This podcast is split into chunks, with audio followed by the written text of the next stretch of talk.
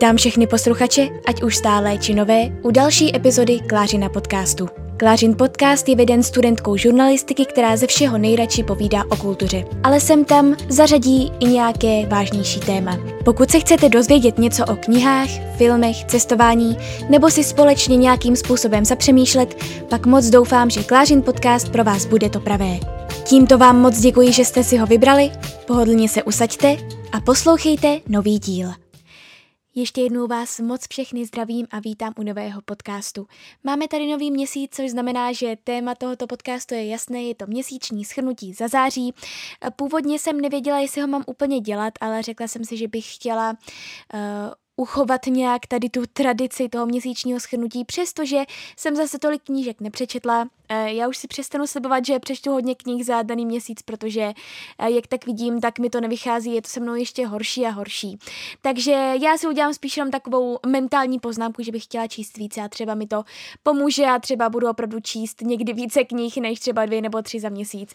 Eh, každopádně já jsem právě si myslela, že ze září to přečtu více, nakonec to byly bohužel jenom dvě knihy. Je pravda, že jedna z nich byla velmi dlouhá, Druhá byla tedy velmi krátká, musím se přiznat, ale potom tam byla i naše jako společná dovolená s rodiči a nebylo prostě na čtení tolik času. A navíc už se musela trošku začít řešit i ta škola, eh, která teda teďka se kterou je to teďka takové hodně náročné kvůli té situaci, kterou tady máme. Každopádně bych vám tady chtěla doporučit alespoň ty dvě knihy a hlavně vám popovídat o nových knihách, eh, které jsem dostala, na které se velmi těším a samozřejmě vás nemine ani nějaký knižní tip. Takže jdeme rovnou na to první knihou je Imaginární přítel od Stevena Boskyho. Napínavý hororový příběh od autora bestselleru Ten, kdo stojí v koutě. Kate Reeseovou život naučil, že násilníkovi, co přísahá, jak se polepší, není radno věřit. A tak se bere uprostřed noci svého sedmiletého syna Kristofra a společně se vydávají hledat nový život. Cesta je zavede až do malého městečka Milgrove v Pensylvánii, které je tak odlehlé a zapomenuté, že by je tam nikdo nikdy nehledal. Jenže když necháte jedno nebezpečí otočí za zády, neznamená to, že další na vás už nečeká. A přitom se zpočátku zdá, že konečně našli klidné místo k životu.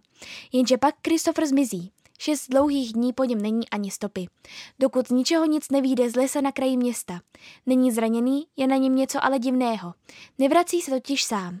V hlavě slyší hlas, který mu nepovídá, co má dělat. Hlas, který pro něj má jasný úkol. Kristofer musí do Vánoc v lese postavit stromový domek. Pokud to nedokáže, stane se všem v Milgrove, včetně jeho milované maminky, něco nepopsatelně strašného. Tak já už jsem o této knize tady povídala docela často, každopádně samozřejmě ji tady musím zmínit, protože jsem ji konečně dočetla minulý měsíc. Je pravda, že tahle kniha mi opravdu dala zabrat, ta kniha měla něco přes 500 nebo 600 stran a já obecně prostě nejsem rychlý čtenář, takže jsem tuto knihu četla asi něco okolo měsíce. Já jsem ji měla už docela dlouho doma uh, v angličtině, nicméně jsem se k ní samozřejmě nedostala a potom mi došla právě jako překvapení od knižního klubu a v tu dobu, kdy mi došla, tak jsem neměla vůbec co číst, nebo takhle, nezačala jsem nějakou další knihu, než bych neměla co číst, protože to mám samozřejmě stále a neustále to musím nějakým způsobem dohánět.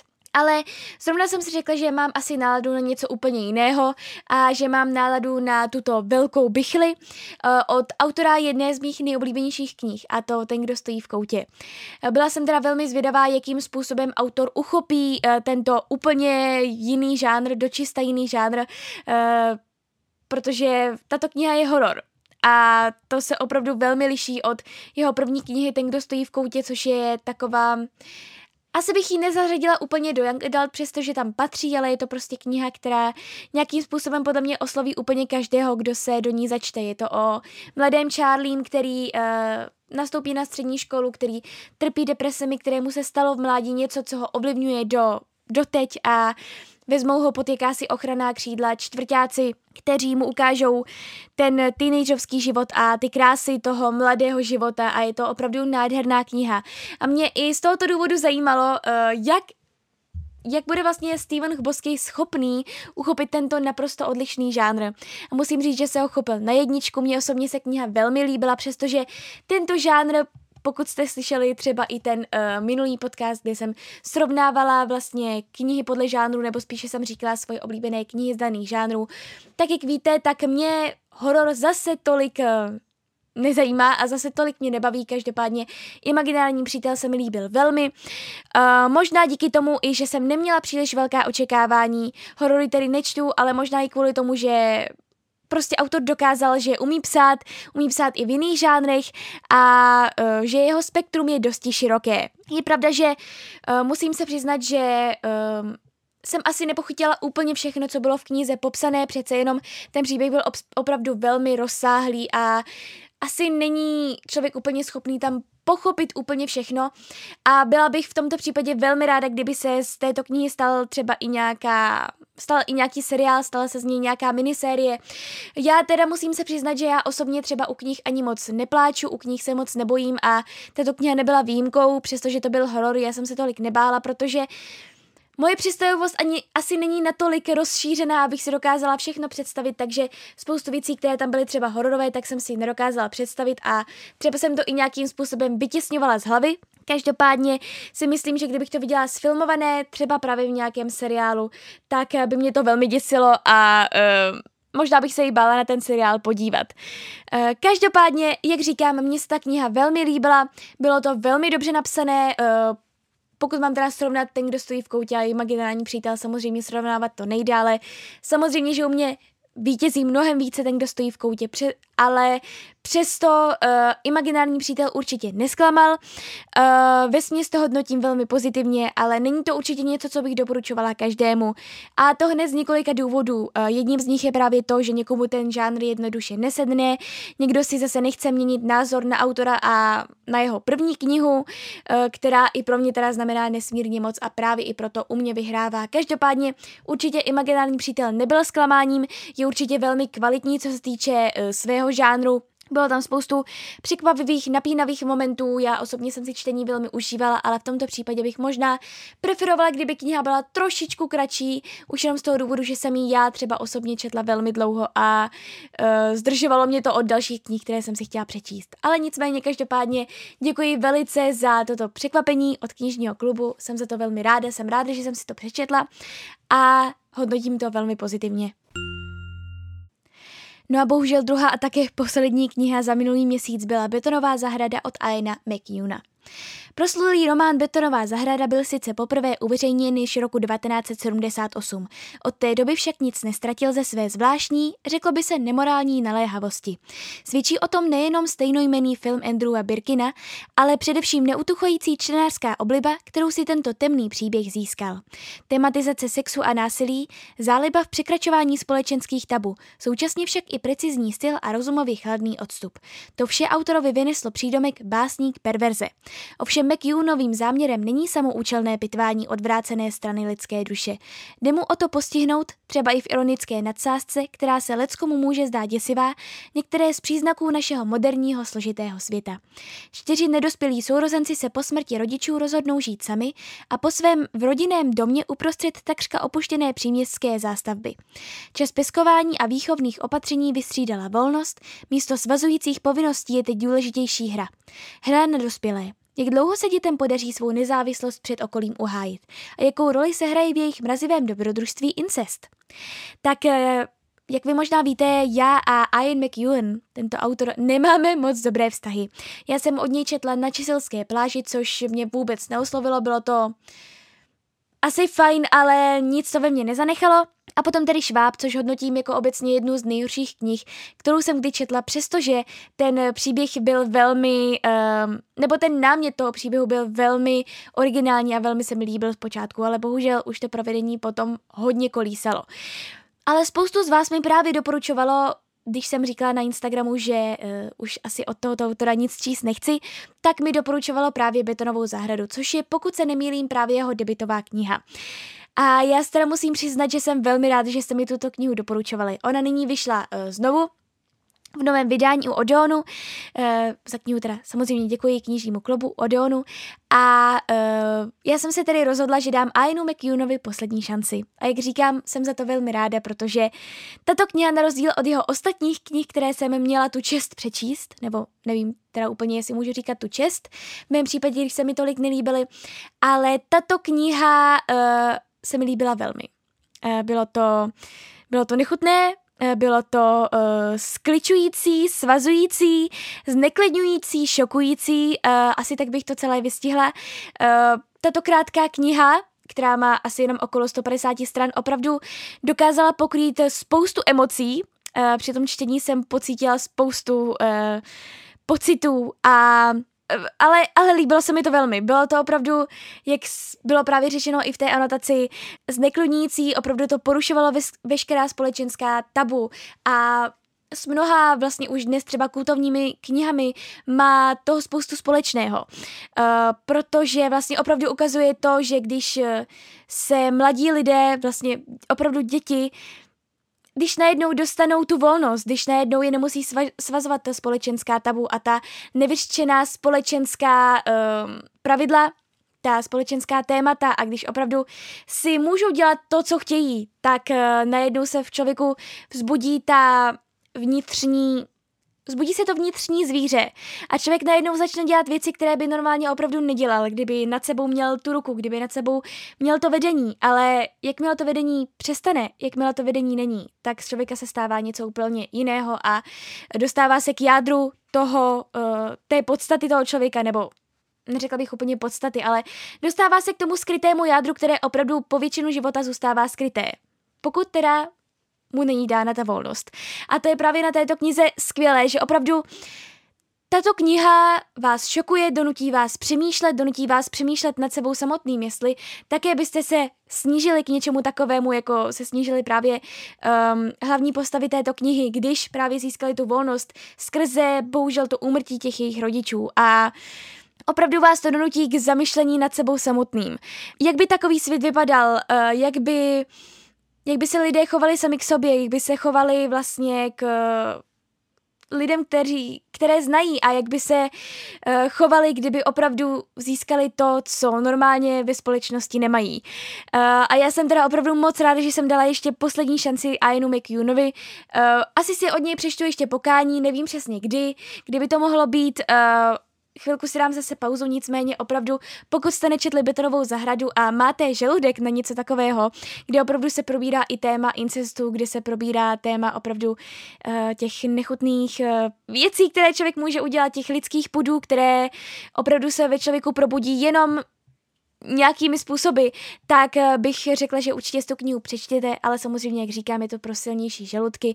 Není to úplně pro slabé povahy, ale mě osobně kniha velmi eh, zaujala a myslím si, že opravdu donutí přemýšlet úplně každého, kdo si knihu přečte. Přestože má kniha jenom asi okolo 150 stran, určitě ve vás zanechá mnoho a jsem moc ráda, že jsem si ji přečetla a nad spousty věcmi jsem poté přemýšlela ještě několik dní po přečtení, takže určitě děkuji vám za tento tip a děkuji vám za to, že jste mě přesvědčili k tomu, že si mám betonovou zahradu přečíst. Bylo to skvělé, Nechutné, šokující, zneklidňující, ale mě to líbilo velmi. Tak vím, je to hodně zoufalé, každopádně bohužel to jsou jediné dvě knihy, které jsem za září stihla přečíst, ale určitě vám tady chci teď představit knihy, které se chystám číst, nebo knížky, které mi došly. Uh, tak Mám rozečtené Sweet Sorrow od Davida Nicholse, které jsem zmiňovala právě v minulém podcastu. Eh, tom schrnujícím je to vlastně o takové letní lásce. Líbí se mi to hodně, je to podobné jako One Day, což je jedna z mých nejoblíbenějších knih. Eh, akorát se to čte trošku pomaleji, protože ten příběh přece jenom není nějaký úplně akční, spíš je takový rozvleklý, jako takové to eh, letní teplo ale určitě vám tady tady zmíním teď eh, další knihy, které se chystám číst, nevím jestli zrovna v následujícím měsíci, ale určitě někdy v nejbližší době. Tak první z nich je o ostatních nevím nic od Kristýny Májové. Kolikrát musíte zopakovat přání, aby se vám splnilo? O ostatních lidech nevím nic, zjistí Alice už jako malá. Celé dny se cítí osamělá, matka mizí do práce a babičku, která ji hlídá, nesnáší. Většině to tak ale nebude. Je tu, je tu totiž on, se kterým po nocích mluvívá tajnou řečí. On, který plní všechna přání. Někdy hned, někdy za mnoho let, ale splní je všechna. Alice si je naprosto jistá, že jde jen o to, kolikrát musí přání zopakovat. Přesně 5647krát. V dětství vše funguje, získá kamaráda, tajnou lásku a nakonec i jinou babičku. Jenže čím je Alice starší, tím víc si uvědomuje, že se přání splní vždy trochu jinak, než jak se dohodli. Až jí napadne, jestli to s ní on vlastně myslí dobře. A pokud smutné, jak dokáže žít ve světě, kde se každé její přání může obrátit proti ní. Tak eh, já jsem tu knihu eh, získala díky naprosto díky náhodnému, ale skvělému setkání. Bylo to jedno z nejpříjemnějších setkání, které jsem kdy měla, protože právě samotná autorka Kristýna Majová mě potkala v Holešovicích na ulici eh, s tím, že se mě zeptala, jestli eh, vlastně dělám něco s knihami, já jsem přitakala nadšeně a ona řekla, že právě napsala knihu o ostatních, nevím nic a já jsem se jí přiznala, že jsem na knihu už eh, kolikrát koukala v knihkupectví, že bych si ji přečetla, uh, že se mi velmi uh, líbí ta anotace, ale vždycky prostě mi do toho něco skočilo, vždycky jsem si koupila nakonec nějakou jinou knihu a ona mi řekla, jestli bych stará tu její knihu nechtěla přečíst a já jsem z toho byla velmi, velmi nadšená, samozřejmě jsem souhlasila a na knihu se velmi těším. Jak říkám, to setkání s tou autorkou bylo velice, velice příjemné a jej tímto způsobem ještě jednou moc děkuji. Na knihu se velmi těším, uh, zdá se to jako velmi napínavá četba, což já mám velice ráda, takže doufám, že se mi eh, kniha bude líbit. A jako další knihu tady mám Nemesis drogová bitva Oreo od Myši Gleny. Kokain není jen brazilský problém. Vyvolává ho poptávka, poptávka z Evropy a Spojených států. Proto investigativní novinář a specialista na organizovaný zločin Misha Glenny rozplétá nitky, za které tahá narkomafie v Rio de Janeiro. Silný příběh vzestupu a pádu jednoho z drogových bosů velmi zblízka ukazuje, jak vypadá život v proslulé favele Rosinha. Antonio Francisco Bonfim López, jemuž se přezdívá Nim, byl jen obyčejný člověk, jehož dcera onemocnila vzácnou nemocí. Na její léčbu potřeboval peníze. Tolik peněz, že musel opustit obyčejnou práci a vydat se na cestu vzhůru, uličkami rodné Rocinhy tam, kde sídlil Don Lulu. Jen on mu peníze mohl půjčit. Stejně jako všichni ve favele věděl, že čekat pomoc od brazilského státu nemá smysl. A tak Antonio přehodil výhybku ve svém životě a stal se součástí narkobiznisu. A tak dále a tak dále. Já tedy moc děkuji Absintu, že mi tuto knihu zaslalo. Jak říkám, já Absintovky mám velmi ráda, dokonce jsem o nich natočila i jeden podcast, kde vysvětluji i celkově ten žánr této literární uh, teda reportáže a musím se přiznat, že o nějakých knihách eh, nebo o nějakých tématech eh, rozebíraných právě v těchto absintoch, absintovkách vím alespoň něco. Ale v tomto případě se musím přiznat, že nevím absolutně nic. Eh, toto téma O něm opravdu vůbec nic nevím a možná proto jsem ještě radši, že mi absent tuto knihu zaslal, protože se něco o tomto tématu dozvím. Uh, já osobně na absentovkách oceňuji i to, že opravdu vás následně donutí k tomu, abyste si o daném tématu našli něco na internetu, abyste si dohledávali další informace, abyste si prostě dohledávali různé detaily a opravdu se díky těmto knihám dozvíte toho mnoho. A v tomto případě se toho dozvím opravdu, opravdu mnoho, protože, eh, jak říkám, já o tomto tématu nevím absolutně nic a o to více na tu knihu těším. Takže moc děkuji, doufám, že se ke knize dostanu co nejdříve eh, a vy byste si určitě měli také pořídit, je to teďka novinka a doufám, že se, jak říkám, dozvím mnoho informací uh, a budu zase šokovaná nad tím, co se ve světě všechno děje. No a jako další knihu tady mám Plachytnici na vinitách od Jiřího Hájíčka. Marie, rozvedená docentka literatury, se přes léto ocitá v poloprázdném bytě své sestry v Českém Krumlově. Dojíždí odtud na venkov za těžce nemocnými rodiči a ve volných chvílích brouzdá mezi davy turistů krumlovskými uličkami. Seznámí se přitom s mladičkým knihkupcem Filipem. Jejich začínající románek dýchá atmosférou horkého července a četnými literárními kon- konotacemi. Marie však chce především urovnat vztahy se svou sestrou a postarat se o rodiče, dominantního otce a mírnou obětavou matku. A vyrovnat se se svou osamělostí. Tu vnímá jako uvěznutí v čase, kdy na ní z minulosti doléhají vzpomínky. A z druhé strany vyhlídky na stáří. V rodinné tradici silných mužských vzorů Marie přimítá o tom, co bylo a současně se ptá, jak žít dál a co si počít se Shakespeareovskou láskou tak zase je to kniha od českého autora, je v poslední č- době čtu velmi a zrovna tuto knihu jsem velmi také viděla na Instagramu, takže doufám, že se mi bude líbit. Tato kniha mi tedy došla, nebo jsem ji získala v rámci spolupráce s Prague Writers Festival, uh, který se konal i tento rok, přestože uh, prostě opatření byla taková, jaká byla, uh, tak to vypadalo s tímto festivalem bídně nakonec se konal, samozřejmě v omezených podmínkách, ale jsem ráda, že se tento festival alespoň konala, že alespoň něco se tento rok povedlo, uh, něco literárního, aby se konalo. Každopádně právě i Jiří Hajíček měl v rámci tohoto festivalu svoje autorské čtení a uh, já se na knihu velmi těším, uh, zní to velmi dobře, těším se na ní a doufám, že se mi bude líbit jako valné většině Bookstagramu. A nakonec tady mám ještě rozečtenou knihu navždycky, kterou jsem dostala od Oli z No Free Usernames, která uh, pracuje pro Albatrosa, kterou všichni určitě znáte. May Bradleyová se pomalu směřuje s tím, že dopis z Bradavic už nedorazí. Tuhle nespravedlnost naštěstí zmírňuje čokoláda, kterou fakt miluje. Když už jsme u toho, miluje i svého nejlepšího kámoše Trevise, ale tomu nemůže říct, aby všechno nepokazila. U jejího úhlavního nepřítele Lájema není co pokazit, protože s tím válčí už od třetí třídy.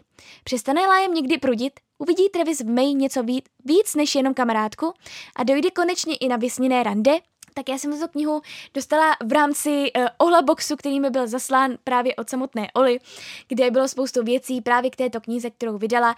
Uh, Ola právě uh, vydal tuto knihu na základě velmi populární storky, což um, byl vlastně příběh, který vyšel v chat fiction aplikaci storky právě od Albatrosu, uh, který jsou to vlastně příběhy vyprávěné uh, na základě četů, které si mezi sebou zasílají lidé a jelikož, nebo teda vymyšlení lidé samozřejmě, ale jelikož tato storka byla tak populární právě od Oli, tak se nakonec rozhodli vydat eh, celkově tuto storku jako knihu, společně samozřejmě s příběhem a já jsem velmi ráda, že si můžu tuto knihu přečíst. Na knihu se osobně velmi těším, je to taková feel good romance teď na podzimní večery. Já už jsem teda měla tu možnost knihu trošku rozečíst, líbí se mi moc, eh, je to hodně je tam hodně fandomovských věcí, eh, je tam hodně eh, popkulturních eh, vlastně referencí, ale hlavně je tam ten Oli humor, který je prostě skvělý a já se těším, až se úplně začtu do toho příběhu, až budu moct se smát nad všemi těmi věcmi, které jsou tam zmíněné. Jak říkám, já nejsem asi úplně cílovka, já tento žánr nečtu, nicméně uh, se moc těším právě na navždycky a jsem moc pišná a moc ráda za Olu, že si mohla takhle vydat knihu, nebo že jí byla vydána takhle kniha a těším se, co budu nakonec na tento příběh říkat. No a to už je, co se týče uh, knih, na které se chystám, nebo které mi došly všechno. Nicméně ještě vám tedy jenom řeknu, že konečně vyšla v češtině Daisy Jones and the Six uh, od skvělé autorky Taylor Jenkins Reid, kterou jsem vám velmi doporučovala. Je to skvělá kniha o fiktivní kapele, která je vyprávěna vlastně, dalo by se říct, formou literárního dokumentu. Mně osobně se kniha velmi, velmi líbila a určitě bych vám ji doporučovala, abyste si ji pořídili. Když už nevyšla kniha, která se mi od autorky líbila ještě více, a to The Seven Husbands of Evelyn Hugo. Takže já doufám, že pokud bude mít Daisy Jones and the Six velký úspěch, tak pak vyjde i ta kniha, která se mi líbila ještě více, uh, právě to The Seven Husbands of Evelyn Hugo a doufám, že uh, se vám obě dvě knihy potom budou líbit, ale hlavně teď teda i ta Daisy Jones and the Six, která vyšla právě v češtině, takže jak říkám, kupujte, kupujte, je to skvělá kniha, je to skvěle napsaná kniha a zase budete mít pocit, že něco takového, jako je v knize popsáno, se odehrálo doopravdy.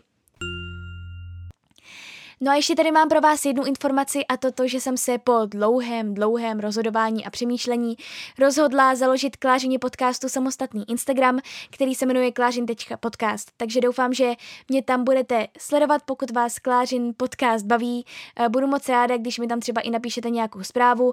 Já osobně prostě vidím jako velký kámen úrazu to, že není možné přidávat pod samotné podcasty eh, komentáře, což samozřejmě pod ta YouTube pod YouTubeová videa šlo a pro mě osobně ta zpětná vazba je úplně ta nejdůležitější, abych věděla, jakým způsobem se posunout, abych věděla, co třeba zlepšit, co třeba změnit. Takže jsem se rozhodla právě pro ten podcastový profil, který bych chtěla určitě rozjet. Uh, určitě tam budou různé ukázky, různé doplňkové informace, uh, prostě to, co bych nechtěla to, čím bych nechtěla úplně zahlcovat ten můj hlavní Instagramový profil Klářiny knihy. Takže pokud vás tento podcast baví, já bych byla moc ráda, kdybyste sledovali i právě tento uh, podcastový Instagramový profil, kam budu dávat různé, různá videa, různé ukázky, různé informace a doufám, že se vám ten že vám i vlastně k něčemu bude tento podcastový Instagram, takže uh, bych byla moc ráda, kdybyste mi tam psali právě i tu zpětnou vazbu, kdybyste tam se mnou diskutovali o různých věcech a doufám, že se vám prostě i tento Instagramový profil bude líbit. No a to už je opravdu, co se týče toho, co se chystám číst a toho, co jsem přečetla vše. Já vím, je to se mnou špatné, ale vy mě znáte, že já prostě to nějak teďka v poslední době nezvládám, každopádně uh, doufám, že se třeba v dalších měsících polepším, ale samozřejmě vás neochodím o poslední část podcastu, o tradiční část podcastu a to o knižní tip. Tentokrát se o něj podělila zase Adélka z účtu Adelina čte. Takže Adelko, co se ti líbilo za září nejvíce? Přiznám se, že těch knížek, které jsem za září stihla přečíst, nebylo mnoho. Ovšem jedna na mě zapůsobila opravdu hodně, a to balada o ptácích hadech od Susan Collinsové. Balada je příkvalem k celým Hungry Games a začíná v den sklizně desátých ledových her, kdy je Koriona Lucy Snowovi, eh, tehdejšímu trenérovi jednoho ze spláců, 18 let a je na počátku své kariéry na cestě se stát prezidentem celého panemu. Jednou z věcí, které jsem se opravdu bála, bylo, aby autorka ze Snova neudělala oběť, chudáčka, kterého bychom měli litovat a jeho činy omlouvat tím, že si prožil těžké dětství. Ale nic takového se naštěstí nestalo, nebo aspoň já to tak nevnímala. Psychologie těch postav jako takových je dovedena opravdu na vysokou úroveň a jedným z tahonem knížky nebo celého příběhu je také Lucy Gray, což je právě splátkyně uh, trenéra Snowa. Nejenže dostanete perfektní stupenku do zákulisí horových her, ale poměrně velká část knížky se věnuje také samotné myšlence nebo filozofii těch her, což je velká přidaná hodnota a nutí vás se nad tím celým systémem panemu zamyslet. Navíc opravdu dokonalé pak bylo celé to protkání příběhu písněmi, zejména teda pak písní Obyšencova stromu. Místy mě mrazilo, že si příběh nedokázal udržet tempo. Přišlo mi, že se v určitých okamžicích trošku zadrhává a táhne a za to jsem teda obrala jednu hvězdičku dolů. Ale i přesto je to obrovský doporučení a jsem si jistá, že balada je tou knížkou, na kterou budete ještě dlouho přemýšlet, protože nic není tak jednoznačné, jak se zdá. Ten konec je úplně luxusní a tleskám autočině odvaze, že se na to troufla, protože něco takového připravit, to bylo fakt dobrý. No a to už je, co se týče tohoto podcastu, opravdu všechno. Já vím, byl velmi krátký, za to se velmi omlouvám, ale doufám, že se nějak do uh, příštího měsíce polepším, ale jak říkám, já už nebudu radši nic slibovat, protože jak tak koukám, já to opravdu moc nedodržím. Každopádně určitě mi dejte vědět, uh, jaká kniha se vám líbila nejvíce za měsíc září, nebo jaká se vám naopak nelíbila. A jak jsem říkala, budu moc ráda, když budete sledovat uh, můj nový Instagramový profil klářin.podcast, eh, kde budu dávat nějaké doplňkové informace, kde budu dávat nějaká doplňková videa, doplňkové ukázky a tak dále. A eh, prostě jsem nechtěla zahlcovat jenom ten můj hlavní Instagram klářiny knihy, který stále zůstává samozřejmě hlavní, ale chtěla jsem dávat i nějaké další informace, které by třeba ne úplně všechny, kteří mě sledují na tom hlavním Instagramu, uh, bavily, nebo které by je úplně zajímaly. Takže doufám, že pokud vás baví Klářin podcast, že budete sledovat uh, i Instagramový profil, já se to budu moc ráda. Takže se mějte krásně a uvidíme se příští týden snad už konečně zase pravidelně u nového Klářina podcastu. Mějte se!